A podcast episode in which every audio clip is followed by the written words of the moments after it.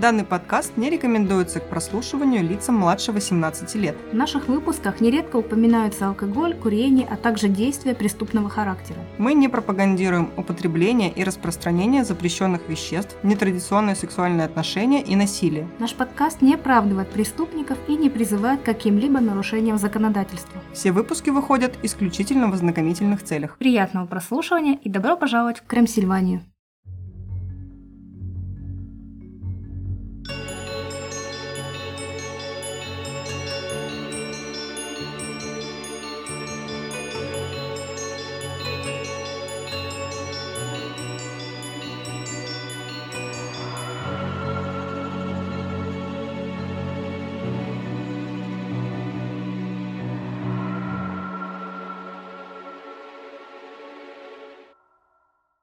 Привет, друзья! С вами Оля. И Юля. А это подкаст «Крем Сильвания», где мы рассказываем истории настоящих и вымышленных преступлений, а легенды сплетаются с реальностью. Сегодня в выпуске мы с вами будем бороздить просторы океана под пиратским флагом, брать корабли на абордаж, кричать «Пиастры!» и в целом предадимся духу свободы и приключений. Вы узнаете истории женщин-пираток, оставивших след в массовой культуре. Но прежде чем вы познакомитесь с этими милыми дамочками, предлагаем вам подписаться на нашу группу ВКонтакте, на канал в Телеграм и на любую удобную площадку для прослушивания, которая вам нравится. Оставляйте нам ваши сердечки, пишите комментарии, отзывы, и мы вас очень любим, ждем. Поднять паруса! Мне пиратская жизнь по душе. Смекаешь?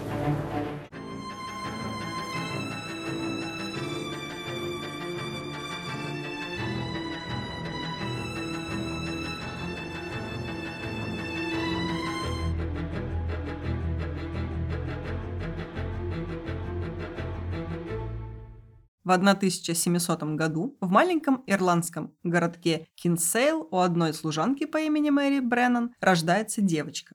Служанка эта работала в семье успешного адвоката Эдварда Кормака и так усердно трудилась, что забеременела от своего хозяина.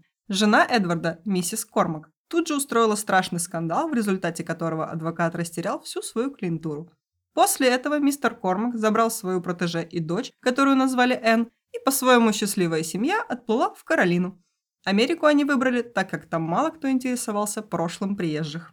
Освоившись на новом месте в городе Чарльстоне, Кормак продолжил зарабатывать на жизнь адвокатскими услугами, а со временем сменил сферу деятельности на торговлю. В этой сфере он вскоре достиг больших успехов и смог купить себе одну из самых больших плантаций штата. Так они все вместе жили не тужили, пока Энн не стукнуло пять лет. В это время умирает ее мать. По другим же данным, мать умерла, когда девочка была подростком. С этого времени девочку приобщали к заботе о доме, но характер у нее был непростой. Местные мальчишки прозвали ее «Тигренок Н», о ее крутом нраве ходили легенды. Известно, что когда один из уличных парней попробовал ущипнуть 14-летнюю Н, то она его избила до такой степени, что он несколько недель не мог встать с кровати. Существует еще байка, что Н в гневе ударила ножом служанку, но эта история не подтверждается. Чарстон был портовым городом, и, конечно, там было много молодых и, возможно, даже симпатичных морячков. Когда Энн стукнула 16, она влюбляется в такого морячка по всей классике подростковой любви. Вот это вот. Одна любовь, одна жизнь, он самый лучший человек в мире, ну вы поняли. Матроса звали Джеймс Бонни, и он не отличался чем-нибудь особенным, кроме своей лени и жажды легкой наживы. Пока Энн видела в нем мужчину своей мечты, он видел в ней мешок денег, который получит от ее папули после свадьбы. Вскоре парочка обвенчалась в тайне от отца Энн. Когда же мистер Кормак узнал об этом, то выгнал дочь прочь из дома. Ни о каком приданном или наследстве не шло и речи. Надо ли говорить, как после этого скис новоявленный супруг Джеймс Бонни? Зато Энн ничуть не расстроилась, ведь она последовала зову своего сердца, как и ее отец когда-то. Чита Бонни отправилась в Нью-Провиденс, столицу Багамских островов, чтобы начать новую жизнь. Пиратская справка. Еще в 15 веке Багамский архипелаг привлек к себе внимание пиратов и разбойников. Испанские конкистадоры уничтожили здесь местное индейское население, но не основали свои колонии. Поэтому противники Испании использовали эти ничейные земли как базу для набегов на испанские корабли и прибрежные поселения Нового Света. Несмотря на английскую колонизацию этих островов, начавшуюся в 1629 году, Истинными хозяевами этих мест оставались пираты аж до 70-х годов. 1 ноября 1670 года английский король Карл II Стюарт пожаловал Багамы шести лордам-собственникам Каролины, которые назначили сюда губернатора и позаботились об укреплении новой колонии. Губернаторы сменяли друг друга. Кто-то пытался бороться с пиратами, а кто-то предпочитал втайне с ними сотрудничать. Например, Известно о том, что губернатор Николас Трот получил взятку огромных размеров за то, что позволит кораблю с некими торговцами зайти в порт столицы и скрыться. Это был корабль известного пирата Генри Эвери, который находился в розыске. Но жажда наживы была сильнее, и губернатор позволил пиратам скрыться на островах, вследствие чего был уволен. Всего лишь. Всего лишь. Активность багамских пиратов на атлантических путях заставила губернатора Бермудских островов Сэмюэла Дея отправить против них дюжину кораблей, капитаны которых были снабжены репрессальными грамотами, но деятельность карателей не принесла ощутимых результатов. С началом в 1701 году войны за испанское наследство Багамы могли превратиться в крупнейшую базу английских приватиров, действовавших против испанского и французского судоходства. И у нас сейчас будет пиратская справка в пиратской справке – Каперы, корсары, приватиры – это частные лица, которые с разрешения верховной власти воюющего государства использовали вооруженное судно с целью захвата торговых кораблей неприятеля. То есть это просто как частная военная организация, которая воевала с пиратами, по сути, их же методами. Да, мы же все смотрели фильмы про капитана Джека Воробья и его лучший друг, худший враг, который сначала был пиратом, а потом стал капером. Вот, вот хороший пример. Да. Так вот, чтобы не допустить э, того, чтобы Багамы стали вот этой крупнейшей базой, в 1703 году испано-французская экспедиция, снаряженная в Сантьяго-де-Кубе, нанесла удар по Нассау, столице Багам. Было перебито около сотни англичан и почти столько же взято в плен. Правительство Великобритании было обеспокоено потерей колонии на Багамах. 1705 году Верхняя палата парламента направила в адрес королевы Анны обращение, в котором подчеркивалось, что порт острова Провиденс может быть легко защищен и очень опасно оставлять этот остров в руках врага. Поэтому члены палаты обращаются к ее величеству с просьбой предпринять необходимые шаги, чтобы снова овладеть портом. Однако в условиях войны правительство не имело возможности отправить сюда вооруженную экспедицию. И фактически хозяевами богам с 1708 года стали многочисленные пиратские шайки – к 1713 году численность багамских пиратов достигла уже одной тысячи человек. В общем, между 1706 и 18 годами это было настоящее никому не подконтрольное пиратское царство. Вот в такое чудесное место и направились наши молодожены. Джеймс Бонни сперва работал по специальности, но был ли он просто честным матросом или пиратом, неизвестно. Энн первые два года играла роль примерной жены, вела хозяйство и ждала мужа из очередного плавания. Но такая жизнь была явно не для нее, да и в семейной жизни было не все так радужно. Как только Джеймс понял, что за невесту не получит ни гроша, его отношение к ней изменилось в худшую сторону. Спустя эти два года матрос Бонни получил работу осведомителя, что было поворотным моментом в жизни супругов. Кто такие эти осведомители? Сейчас мы вам расскажем. В 1718 году на Багамы назначается новый губернатор Вудс Роджерс, бывший корсар. Приплыв 26 июля 1718 года на Багамы с эскадрой из пяти военных кораблей, Роджерс сразу взял быка за рога. Пиратам месяц на размышления, после этого амнистия раскаявшимся, петля всем прочим. Большинство пиратов предпочли королевское прощение. Более упертые решили уплыть от греха подальше в Индийский океан. Были же в Нью-Провиденсе наиболее дерзкие пираты, которые не пожелали ни принять амнистию, ни уплыть в океан. Для успешной охоты на таких пиратов Роджерс и завел целый штат платных осведомителей. Энн была в ярости. Муж – осведомитель. У них в друзьях водилось немало пиратов, а он предавал их за деньги. Она никогда не могла подумать, что ее муж пойдет так низко. В возмущении она ушла от Джеймса, причем во время последнего объяснения между супругами Энн пришлось хорошенько стукнуть своего благоверного медным чайником, дабы он понял, что удерживать жену бесполезно. Представьте себе картину. Одинокая молодая девушка среди пиратов на острове. Но если она выглядит, может быть, как Калиста из «Пиратов Карибского моря», то как бы окей. Да ладно, Калиста, видишь, тоже нашла же себе. Но мы приложим рисунки, которые остались э, с изображением Н, и вы поймете, что, в принципе, ей опасаться было, возможно, даже и нечего. Надо было бояться пиратов, явно. Особенно, когда у нее в руке чайник. Энн чувствовала себя в такой обстановке, как рыба в воде. Чтобы не скучать, девушка завела роман с местным богачом Чайли Боярдом.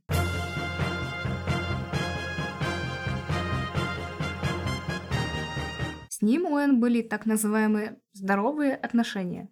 Чайлдли не скупился на взятки, дабы вызволить Энн из тюрьмы за очередную драку, терпел ее вздорный нрав и неоднократно брал в командировки, пытаясь приобщить ее к торговому делу. Вот теперь вы знаете, что такое здоровые отношения. Зачем вам мужчина, который не пытается вызволить вас из тюрьмы? И не берет вас в командировки.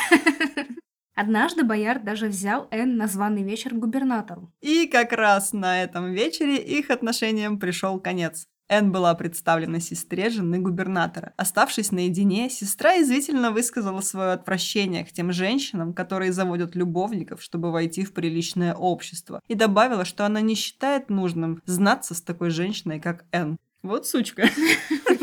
Энн весело ответила, что она сделает все возможное, чтобы между ними ничего общего не было. С этими словами она ударила высокопоставленную родственницу кулаком в лицо, выбив ей два передних зуба. Не одобряем, но смешно. У нас не будет ничего общего. Передние зубов, например. Боярд после этого случая принял решение расстаться с драчуньей. Я бы не расставалась на его месте с драчуньей. Он, может, подумал, что он следующий, а зубы, наверное, дорого было делать. Наверное. В 1719 году Энн встречает очередную свою любовь, пирата Джека. Я капитан Джек Воробей. Нет, не воробья, Джека Рекхэма. Познакомились они в таверне, и ее красота сразила даже привыкшего к женским прелестям Рекхэма. Удивительно, каким там прелестям он привык тогда. Но знаешь ли. Ну, ладно, Энн написывали везде как красотку. Но почему они рисовали тогда ее огромной, ужасной, страшной женщиной? Они не умели рисовать, очевидно. Очевидно. Энн ответила Джеку взаимностью. Казалось, она нашла свое счастье. Опять.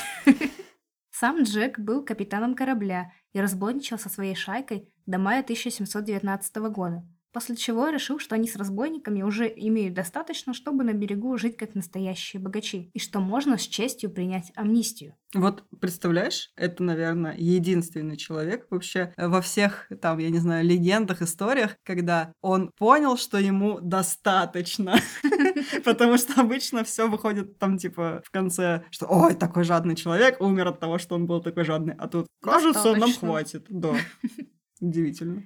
Вообще, многие пираты очень много раз приходили к этой же мысли, что им достаточно. Но пиратская натура не приспособлена для размеренной жизни. Как правило, эти новоиспеченные богачи умудрялись пропить и прогулять все свое добро за несколько недель и снова выходили в море. Это как люди, которые не имеют денег, но выиграли в лотерею. И они тоже не приспособлены к богатству и проматывают все, а потом такие снова лежат э, в коробке под мостом, такие, а, я был богачом. Классное время было, неделя. Неделя меньше. Некоторое время любовники наслаждались жизнью, но, к своему удивлению, быстро обнаружили, что в ежедневных кутежах деньги быстро заканчиваются, а новые неоткуда взять. Остальная команда Джека, огорченная пустыми карманами, стала подначивать своего капитана снова выйти в море, и к середине лета они готовы были вновь пуститься в плавание. Энн не хотела расставаться с Джеком и, переодевшись в мужскую одежду, ступила на борт корабля под именем Андреас. Ни у кого из членов команды не возникло подозрения о гендерной принадлежности Энн. Хорошо развитая физически, она прекрасно умела пользоваться почти любым видом оружия. Метко стреляла из ружей и пистолетов, виртуозно владела абордажной саблей, матросским ножом и даже тяжеленной алебардой, которые могли орудовать только особо сильные мужчины. Кстати, заниматься фехтованием Энн начала еще в Нью-Провиденсе у профессионального учителя. И согласно рассказам, под конец она даже превзошла своего учителя, причем она его победила в присутствии многих свидетелей. Это просто не Энн, а Энакин.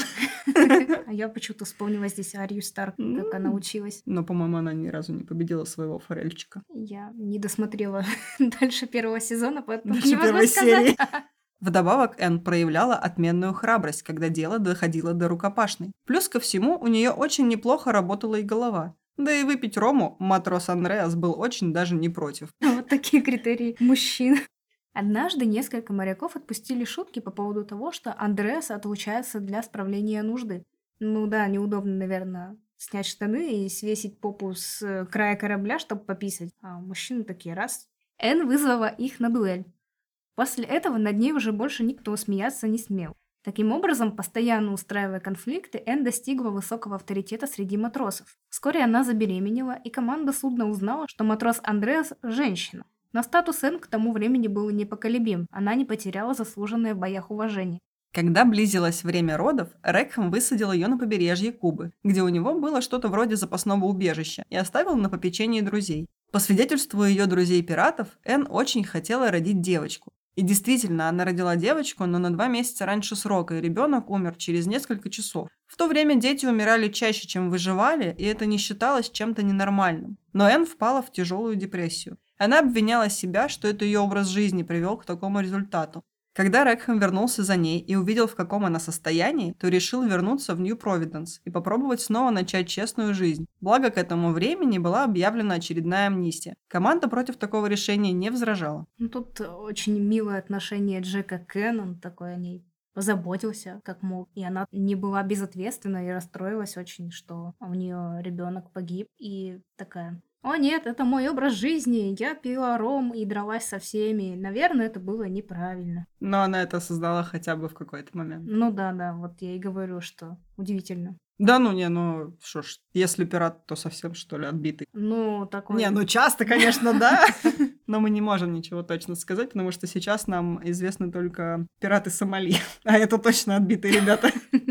Планам Энн и Джека не суждено было осуществиться. Вспомним тут матроса Джеймса Бонни. Он все еще оставался официальным мужем Энн, а кроме того поднялся до должности чиновника при губернаторе. Узнав, что в городе появилась его женушка с дружком-пиратом, он приказал схватить их. Среди ночи Энн и Джека арестовали и притащили к губернатору Роджерсу, где Джеймс требовал их повесить. Но Джеку Рекхэму и его команде повезло. Они успели получить амнистию, и их нельзя было казнить, как удобно. Ручки-то чистенькие, все. Все, что мог сделать губернатор, назначить наказание Н в виде порки за измену супругу.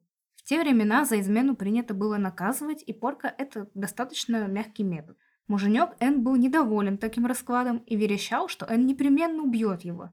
Губернатор Роджерс смог только пригрозить Энн Бонни, что если ее мужа Джеймса убьют, то он будет знать наверняка, кто это сделал, и тогда повесит и Энн, и Джека. Следующей же ночью Энн, Джек и часть команды украли шлюп в порту, это такой парусный боевой корабль, и снова вышли в море. Некоторое время корабль Джека Рекхэма под названием «Дракон» наводил ужас на Карибский архипелаг. Энн принимала участие во всех набегах, уже не скрывая, что она женщина. Корабли стояли в портах, боясь выйти в море. Бывали случаи, что команды, втрое превосходящие по численности, сдавались, едва завидев флаг с черепом и перекрещенными ножами. Пиратский произвол прекратился 2 ноября 1720 года. Узнав, что возле Ямайки плавает корабль Джека, губернатор Николас Лоуэс снарядил единственный военный корабль, который у него был для поимки пиратов. Все это было не ради благородного очищения морей от разбойников, а от того, что его родственница горела жаждой мести за зубы, которые как-то на приеме ей выбила Н. Военные взяли корабль пиратов на абордаж, и так как большая часть команды была в усмерть пьяна, то победа была за военными. Вот так вот эти военные могут только победить.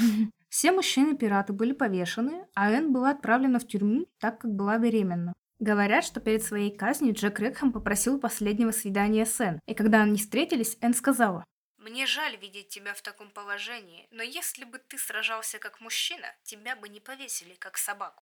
Какая суровая женщина. Вообще. Судьба же самой Энн осталась неопределенной. Ее казнь долго оттягивали, а затем она то ли сбежала, то ли была выкуплена богатыми родственниками. Согласно Оксфордскому словарю национальной биографии, представленные потомками Энн доказательства говорят о ее дальнейшей жизни следующее.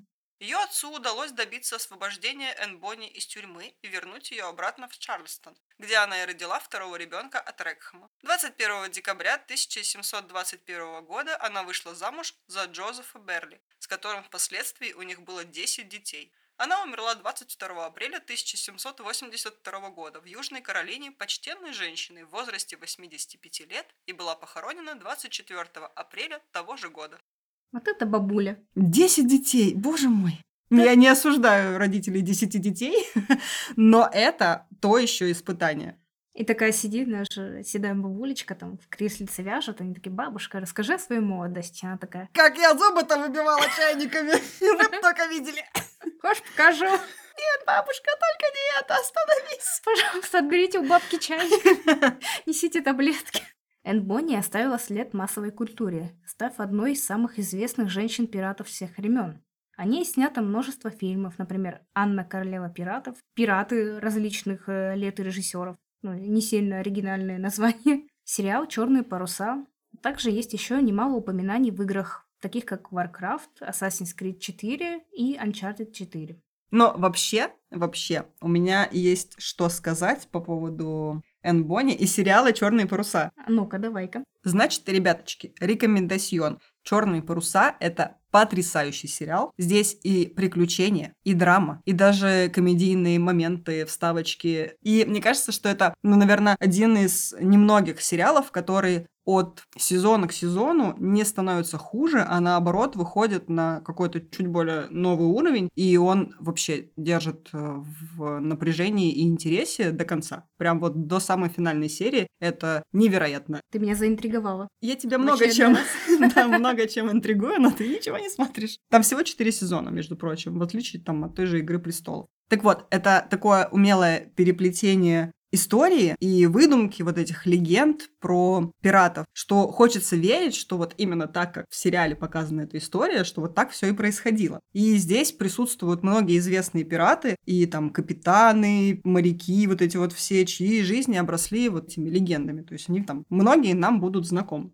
вам будут знакомы, когда вы будете смотреть этот сериал, а я надеюсь, что вы будете его смотреть. И каждый актер, который сыграл вот в этом сериале «Черные паруса», он, как мне кажется, прям попал на свое место. Ну вот, например, Энн Бонни, она выглядит не так, как на картинках, но это просто невероятная актриса, она мне очень понравилась. И вот эта пара Энн Бонни и Рекхэм ну, так классно смотрятся и так интересно показаны. Я прям переживала за них до самого конца. Э, Спойлер, они оба выжили. Но это хороший спойлер, больше не дам. Это, наверное, можно сказать, что предыстория всем известного «Острова сокровищ». Ну, все, наверное, смотрели этот полуфильм, полумультфильм. И если такие имена, как э, Джон Флинт, Джон Сильвер, Билли Бонс или Эдвард Тич для вас не пустой звук, но вы до сих пор по какой-то причине не посмотрели сериал «Черные паруса», то вот вам знак, что пора это сделать. Динь-динь. Я тут бью в склянку в импровизированную. В общем, вот вам знак. Я закончила. Я надеюсь, я кого-нибудь убедила в том, что это стоящая вещь. Да, после всего того, что я уже должна посмотреть, я посмотрю «Черные паруса». Что ты думаешь про Энн? У меня просто такое отношение к этому персонажу немножко субъективное, потому что она мне была уже знакома до этого. А ты что думаешь? Да, я не была знакома с Энн до этого выпуска, поэтому она мне показалась э, такой очень сильной, смелой и отважной, и она всегда э, следовала вот этому зову своего сердца, хоть оно ее приводило в, в тюрьму. Ох уж это сердце. Да, и она скорее Димара, чем Савин для меня. То есть она, да, пиратила, да, грабила, но вот именно как человек она не была какой-то плохой или ужасной. Она, наверное, просто такая Но она не была подлой. Не была подлой, да, просто. Мгм. Импульс и все, и ты колотишь мужа чайником. Или выбиваешь зубы какой-то женщине. Не, ну простите, муж что тоже ее, наверное, знаешь, не по головке погладил, она ему в ответ чайником зарядила. Ну да, ну как бы, кто там знает-то. Да, столько лет прошло. В общем, если опустить э, за рамки то, что они преступники, пираты, а, то Энн вполне себе нормальный человек, мне кажется. Но я бы не хотела с ней встретиться где-то, где угодно. Где-то в темном переулке в море. Что ж, я с тобой согласна, но послушайте, друзья, а что, если мы вам расскажем, что в этой истории было еще кое-что интересное? Вернее, кое-кто. Один молодой симпатичный матрос с корабля, который захватили Энн и Джек, и в которого Энн даже успела влюбиться. Звали этого матроса Мэри Рид. Да-да, у нас есть целых две женщины-пиратки, выдававшие себя за мужчин в одном флаконе и на одном корабле. Прикиньте. Вот это поворот. Да. Начнем, пожалуй, с того, кто же такая Мэри Рид и откуда она взялась. Родилась Мэри в Англии в 1685 году. Ее мать очень рано вышла замуж за моряка, который вскоре ее покинул, чтобы пуститься в путешествие, оставив свою жену беременной. Классик. Да это же Дональд Кроухерст. Подожди, его жена не была беременная. У нее было четверо детей. И то верно. Спустя несколько месяцев эта женщина родила сына. От мужа не было никаких вестей, возможно, он погиб в море. Да это же Дональд Крокерс. Так как женщина была молодая и легкомысленна, то вскоре вдовство наскучило ей, и в один прекрасный момент она вновь оказалась беременной после внебрачного романа.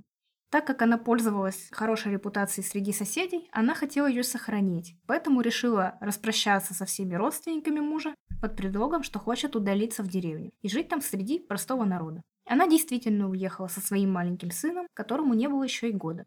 Вскоре после переезда мальчик умер.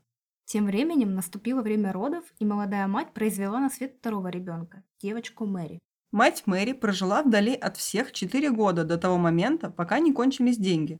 Как ей надолго хватило денег, интересно. Тогда она решила вернуться в Лондон. Зная, что свекровь ее поддержит деньгами, женщина решила выдать Мэри за своего первого сына и представить свекрови как внука. Хотя это было достаточно трудно и существовала неприятная необходимость обманывать старую женщину, мать Мэри рискнула, и ее затея более чем удалась, так как бабушка захотела оставить внука у себя и воспитывать его. Но невестка не соглашалась, объясняя это тем, что не может расстаться со своим обожаемым сыном. Тогда они договорились, что ребенок останется при матери, а бабушка будет выдавать им по одному ЭКЮ в неделю для поддержания их весьма скромного существования. ЭКЮ – это такая монетка, похожая на галеон, только для маглов.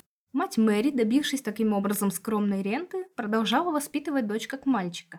Когда девочка достигла подросткового возраста, мать воспользовалась подходящим случаем, чтобы раскрыть ей секрет рождения и посоветовала держать в тайне ее принадлежность к женскому полу. Интересно, какой был подходящий случай? Как э, в книге фильме «Кэрри», когда она подумала, что она умирает, это были месячные. Наверное. Но это вообще очень странно. Типа, растет у тебя ребенок, ты его воспитываешь как мальчика, а потом в какой-то момент говоришь, ты девочка. Ну, типа, ребенок до подросткового возраста вообще не понимал, что он девочка. Очень странная история какая-то. Мутная.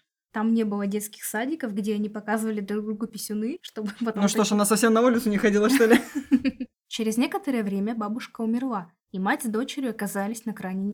крайне нищеты. Кто-нибудь закройте мне экран нищеты, пожалуйста, я уже устала. Ну, я просто представляю, знаешь, как пиво на кране, на кране нищета.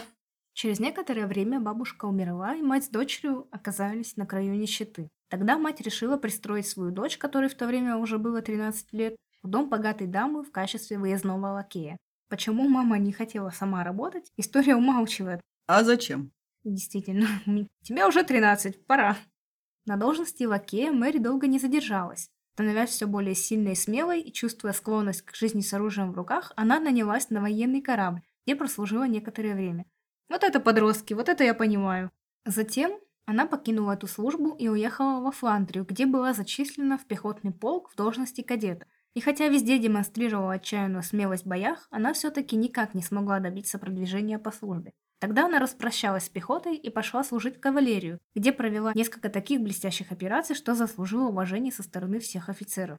Мне кажется, или эту женщину тоже тот, кто писал о ней какие-то статьи, выставляет, ну, просто такой же классный, как Савин. Типа, все это ей удавалось. Я читала вот про нее несколько статей, и они все такие, о, какая она классная, как ей все удавалось. В общем, эта Мэри напоминает мне главного персонажа из книги «Стальная крыса».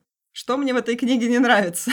Там сюжет весь строится на том, что ой, у главного героя такая большая проблема. Но он настолько смелый, классно умелый, что он ее с легкостью решил. Ой, у героя снова большая проблема, но он такой классный и умный и прикольный, что он сразу очень быстро всему научился и ее решил. Ой, у героя снова проблема. И вот сюжет постоянно один и тот же. То есть, типа, у него проблема, он классный, крутой. У него проблема, он классный, крутой. И вот здесь у Мэри тоже там, типа, ну, ее там не продвигают по службе, поэтому она пошла в пехотный полк и сразу же вот, типа, провела несколько крутых операций. Блин, 14 лет, девчонки, что такое? Кажется, где-то нас пытаются обмануть в истории. А может, мы просто завидуем. Что ты делала в 14? Училась в школе. Вот. Что ты делала в 8 лет? Нет, ну, в 14 можно было брать какие-то подработки, и у нас школа организовывала вот эти подработки, мы работали в школе. Я реставрировала стены. Вот. А тут э, девочка пошла такая, я кадетство. Нет, ну понятно, э, как бы наши 14 лет и ее 14 лет, время вокруг несколько отличалось. Но понятно, что если выбирать между быть всю жизнь кухаркой или пойти, раз уж тебя воспитывали как мальчика и выдают за мальчика, пойти по мужскому пути. Ну, то есть понятно, что там парни все либо служили там на флоте, либо шли в армию, либо то, либо другое там и подобные мужские какие-то службы. Но все равно это все так описывается, как будто, ну, она просто сын Лукашенко. А вдруг? Мы же не знаем, кто был тот морячок, который утонул в море. Вот, с точки зрения сценаристов, вот такая, такая Мэри называется Мэри Сью. Как мы уже упоминали, что вот она такая все получается, но о таких героях неинтересно читать, потому что, ну, он не сталкивается с какими-то препятствиями, и у него все легко, то есть... С непреодолимыми препятствиями. Да, то есть нет никакой проблемы, которую он там не может решить и ищет э, пути решения. То есть это плохой сценарий. Вот так. Но с точки зрения жизни человека, это, наверное, хороший сценарий все-таки, что вот она приходит и получалось. Но мы же не знаем, да, какую цену там она за это платила. Биография, наверное, это опускает, но женщине явно было не просто пробиться в армии. Просто эта история из-за того, что она женщину показывает как э, человека, которому все легко удается, это выглядит странно и неестественно. То есть сейчас у нас мир заполонен вот этими всеми сюжетами, где крутые женщины, там, не знаю, супергерои, везде их пихают. Но, опять же, это мне не очень нравятся все эти сюжеты про суперсильных женщин, потому что, опять, им как будто бы все слишком легко удается. То есть все вот эти сюжеты, например, возьмем ту же супергероику, да, показывают там, не знаю, мужчин, которые через какие-то испытания прошли, чтобы приобрести свою силу. Бэтмена не берем в расчет, потому что он просто супер богатый красавчик. Вот, но неважно. В общем, ну, у него хотя бы родители умерли. О, бедный Гарри. Хотя бы. Хотя бы.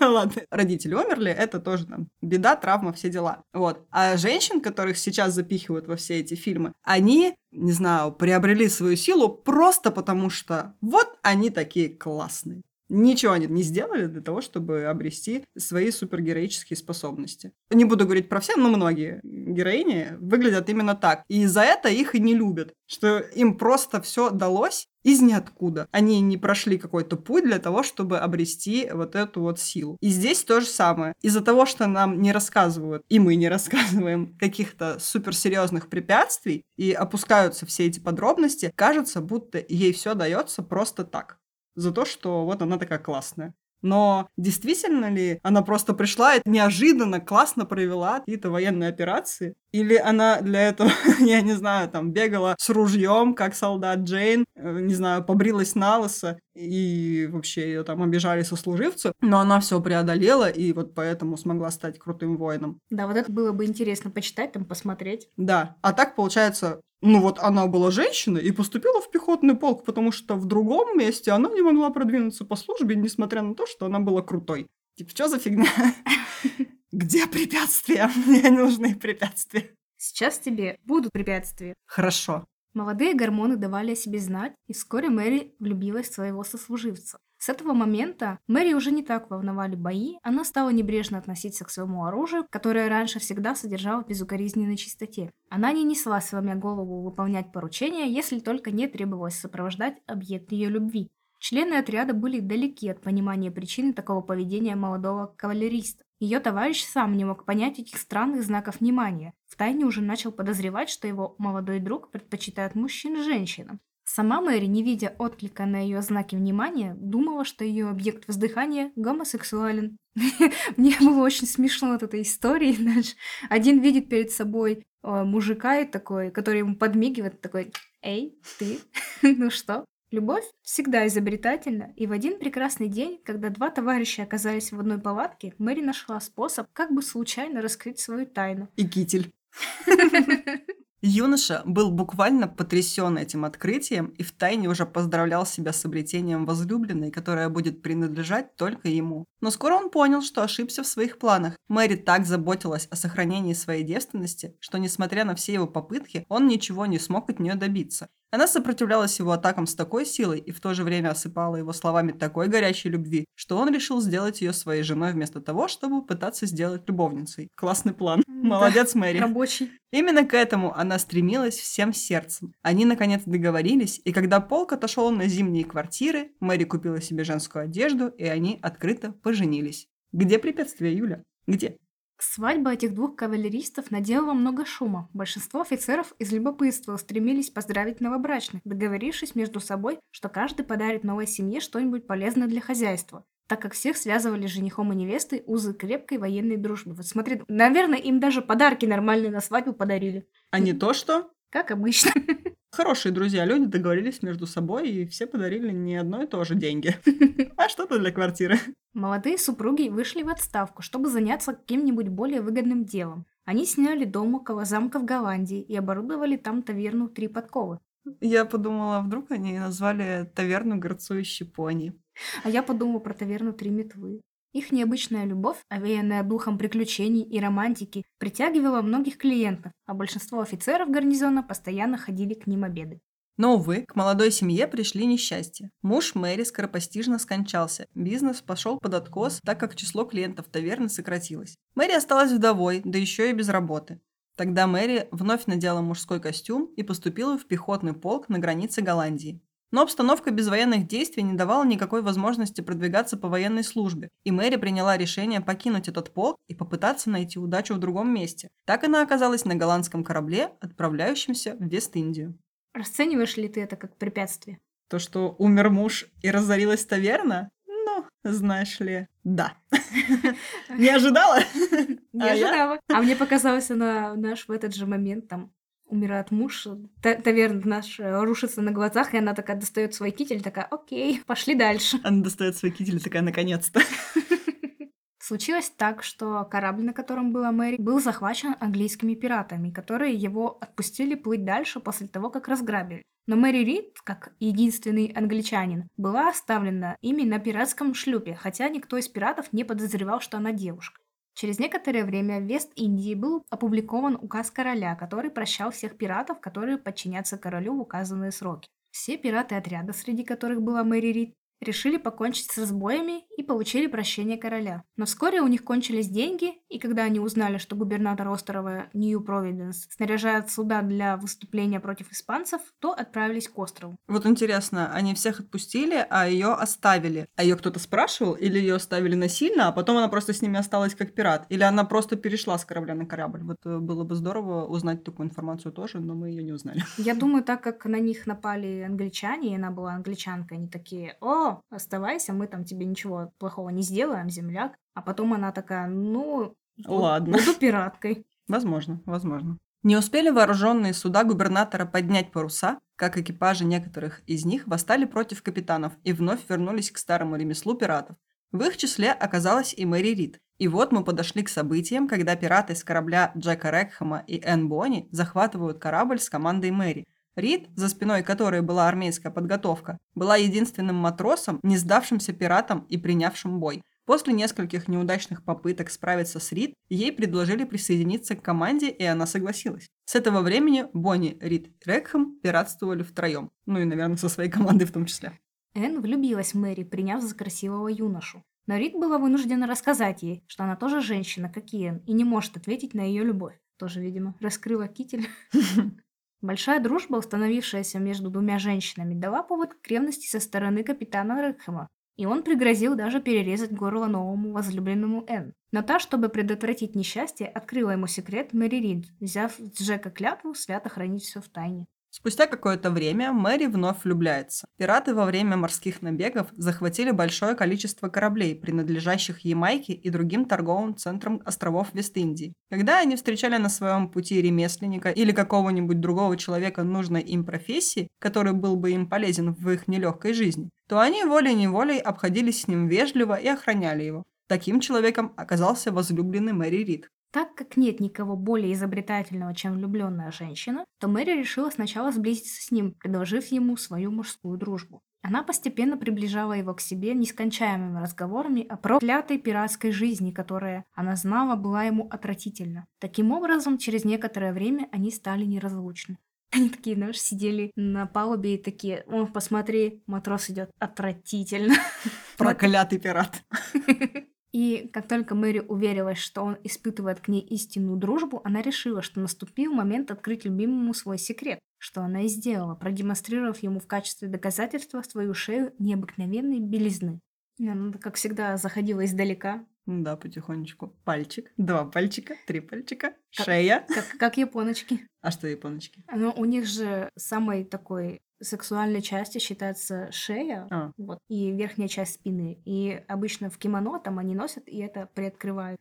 И японцы такие, ой, вей, я вижу женскую шею. Но об этом мы поговорим в каком-нибудь другом выпуске в следующем году.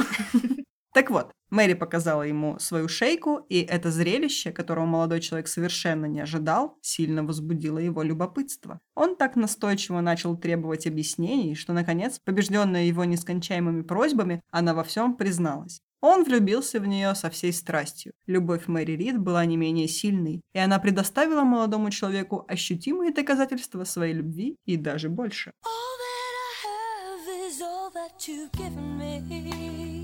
Тут мне тоже немножко возмущает такая Мэри Сьюшность, потому что она влюблялась в молодых людей, и они такие отвечали ей взаимностью. Разве это похоже на жизнь? Ни за что.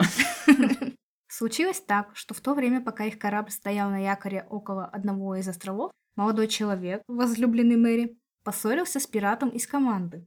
Они назначили время поединка на берегу, следуя старому обычаю пиратов. Эта новость потрясла бедную Мэри Рид. Она была страшно взволнована, но нельзя сказать, что она хотела, чтобы ее возлюбленный отказался от вызова. Она сама была слишком смелой и страдала бы от малейшего проявления трусости с его стороны. Тем не менее, она боялась, что сильная рука может сразить его любимого человека, без которого она уже не могла жить. А напоминаем, он не был пиратом, был ремесленником и не обладал такими навыками. Угу. Мэри Рид предпочла подвергнуть опасности свою жизнь, чем отдать на волю случая жизнь своего возлюбленного. Приняв такое решение, она подстроила крупную ссору с тем же пиратом и вызвала его на поединок сама. Пират принял вызов, и они встретились на берегу за два часа до назначенного срока другого поединка, этого же пирата с возлюбленным Мэри. Драка происходила на саблях и пистолетах, и девушке выпало счастье стать победительницей. Она убила на месте их общего врага. И здесь опять звоночки моего недовольства. Зато видишь, за такой женщиной, как за каменной стеной. Молодой человек был тронут до глубины души ее поступком. Его признательность еще больше усилила его чувство к смелой красавице, которое он давно бережно нес в своем сердце. Наконец, они дали друг другу слово, что с данного момента они муж и жена. Еще один лайфхак, как выйти замуж. Для Мэри Рид это слово было таким же законным, как если бы оно было сказано в присутствии священника в церкви. Кроме того, другого способа пожениться не было. Через некоторое время Мэри Рид уже ждала ребенка. Ну, тут вспомним «Пиратов Карибского моря», где тоже капитан Барбосса поженил Уилла и Элизабет. У них же было такое право, у капитанов кораблей. У меня есть супер маленькая история. Один мой знакомый когда-то очень-очень давно просто зарегистрировался на каком-то сайте американском и получил, типа, звание священника и распечатал себе белый воротничок. Ему просто, типа, пришел сертификатик, и там воротничок, который можно из бумаги вырезать. Какая прелесть. Ну вот, интересно, насколько его слово было священно, да. Вернемся к истории, и вот мы снова в 1720 году, когда пираты были пойманы. Состоялся суд, где Мэри заявила, что никогда не совершала плотского греха с другим мужчиной, что любила только мужа и попросила суд с величайшей точностью разобраться в ее преступлениях. Ее муж был оправдан вместе с некоторыми другими ремесленниками. Мэри на суде отзывалась о нем как о честном человеке и говорила о том, что они хотели покончить с пиратством и вести более достойную жизнь. Безусловно, судьи испытывали сочувствие к Мэри Рид, но это не могло помешать им вынести суровый приговор. Среди прочих показаний, данных против нее, было засвидетельствовано, что однажды в споре с капитаном Рекхэмом он, принимая Мэри Рид за молодого человека, спросил, какое удовольствие он, то есть Мэри, может получать, находясь среди пиратов, жизнь которых не только бесконечной опасности, но и позорная смерть, если случится быть захваченным. На что Марилит ответила, что виселица ее не страшит, что люди с благородным сердцем не должны бояться смерти. Если бы пираты не наказывались смертной казнью и страх не удерживал бы многих трусов, то тысячи мошенников, которые кажутся честными людьми и которые не гнушаются обкрадывать вдов и сирот, тоже устремились бы в море, чтобы там безнаказанно грабить. Океан оказался бы во власти каналей, что явилось бы причиной полного прекращения торговли. Поскольку Мэри Рид, как и Энн Бонни, была беременна, то суд решил отсрочить ее казнь, и, безусловно, позже она получила бы помилование, но через некоторое время после суда она стала жертвой сильной лихорадки, от которой умерла в тюрьме. По другим версиям, она умерла или от родов, или это было тайное убийство. А еще существует версия в духе Савина, что Мэри притворилась мертвой и сбежала из тюрьмы. Мне нравится эта версия. Мне тоже хорошо, когда люди притворяются мертвыми и бегут из тюрьмы. Тоже, нам стоит немножко обсудить Мэри, но мне сложно сказать что-то больше, чем я уже сказала. Мне нравится эта девушка, потому что она была смелой и сильной духом и характером и добивалась целей, которые она себе ставила сама. Но ее история показана ну, не очень интересно в плане именно наличия испытаний. То есть я не знаю точно, через что ей пришлось пройти, чтобы добиться как раз-таки вот этих целей, которые она себе ставила. Поэтому серединка на половинку. То есть сама-то Мэри мне нравится, но ее история как будто бы немножко однобокая получилась. Вот. Но это не из-за нас, это из-за источников. Ну, тут я с тобой согласна. Она мне тоже нравится. Она ты уже сказала, сильная, смелая, ловко, умелая, все у нее получалось. Джунгли позвали, она пошла. Да. И она была в какой-то степени благородная, что вот она там только со своим мужем, если она любила, то она прямо вот любила, возможно, как Энн. И, возможно, даже пираткой она оказалась по неволе, потому что, ну, на них напали пираты, она такая, ну, у меня вот такой характер, окей, пойду грабить караваны. Караваны и корабли. То есть, да, она мне тоже нравится. Но биограф плохой. И тут я э, вспоминаю, недавно посмотрела фильм «Доктор Стрэндж 2». О нет, снова фильм не из моего прекрасного списка. О да, снова фильм. И там тоже я была очень возмущена тем, что женский персонаж Ванда, он классный персонаж. Она там самая сильная там из всех этих супергероев. И ее тоже прописали просто, ну, ни о чем как. То есть у нее есть какие-то вот эти личные драмы, травмы, из которых э, была бы крутая история оно нет все вот по одному сценарию, по одной копилке. Она злая просто вот из-за какой-то... Ну, в фильме это показано как полная фигня. Ну, наверное, стоит э, учесть, что между этим фильмом и предыдущим фильмом, в которых она участвовала, был сериал «Ван Division, и, наверное, там больше раскрыли этот момент, но из-за того, что в самом фильме о нем как-то вскользь, может быть, упомянули, люди, которые не смотрели сериал, не могут соотнести ее вот с теми травмами и переживаниями, которые она пережила именно в сериале. Ну, это плохо, я согласна. Да, ну, да, безусловно, но в фильме не делается никаких отсылок к сериалу, то есть ну вот, просто, ой, у нее там есть дети, и все. Но это не показано никак, что она там как-то в общем, из этой истории можно было бы сделать очень крутого персонажа, очень классно его раскрыть, но почему-то, вот как ты уже ранее говорила, мужские персонажи, они там все вот с этими с драмами, ну, наверное, может быть, э, кроме Супермена, потому что он вот как Мэри сильный, смелый, ловкий, умелый, и то позже к нему добавили криптонит, чтобы у него какие-то там были слабости. Слабости, да. Вот как, например, драматичная история Бэтмена. В каждом фильме он такой... Хотя бы родители умерли. Хотя бы, да. И там показывают вот эти его терзания, через что он проходит, а а женские это персонажи где? Феминизм! Снова он здесь у нас. Ну, куда без феминизма, когда мы рассказываем про вот таких двух сильных женщин. И это, наверное, вот в те времена это было редкостью, когда они так себя проявляли, но тем не менее это было, и, ну, классно. Да, здорово, что женщины некоторые могли все-таки позволить себе не жить той жизнью, которая уготована им была судьбой того времени. Для этого нужен всего лишь один чайник и точный удар.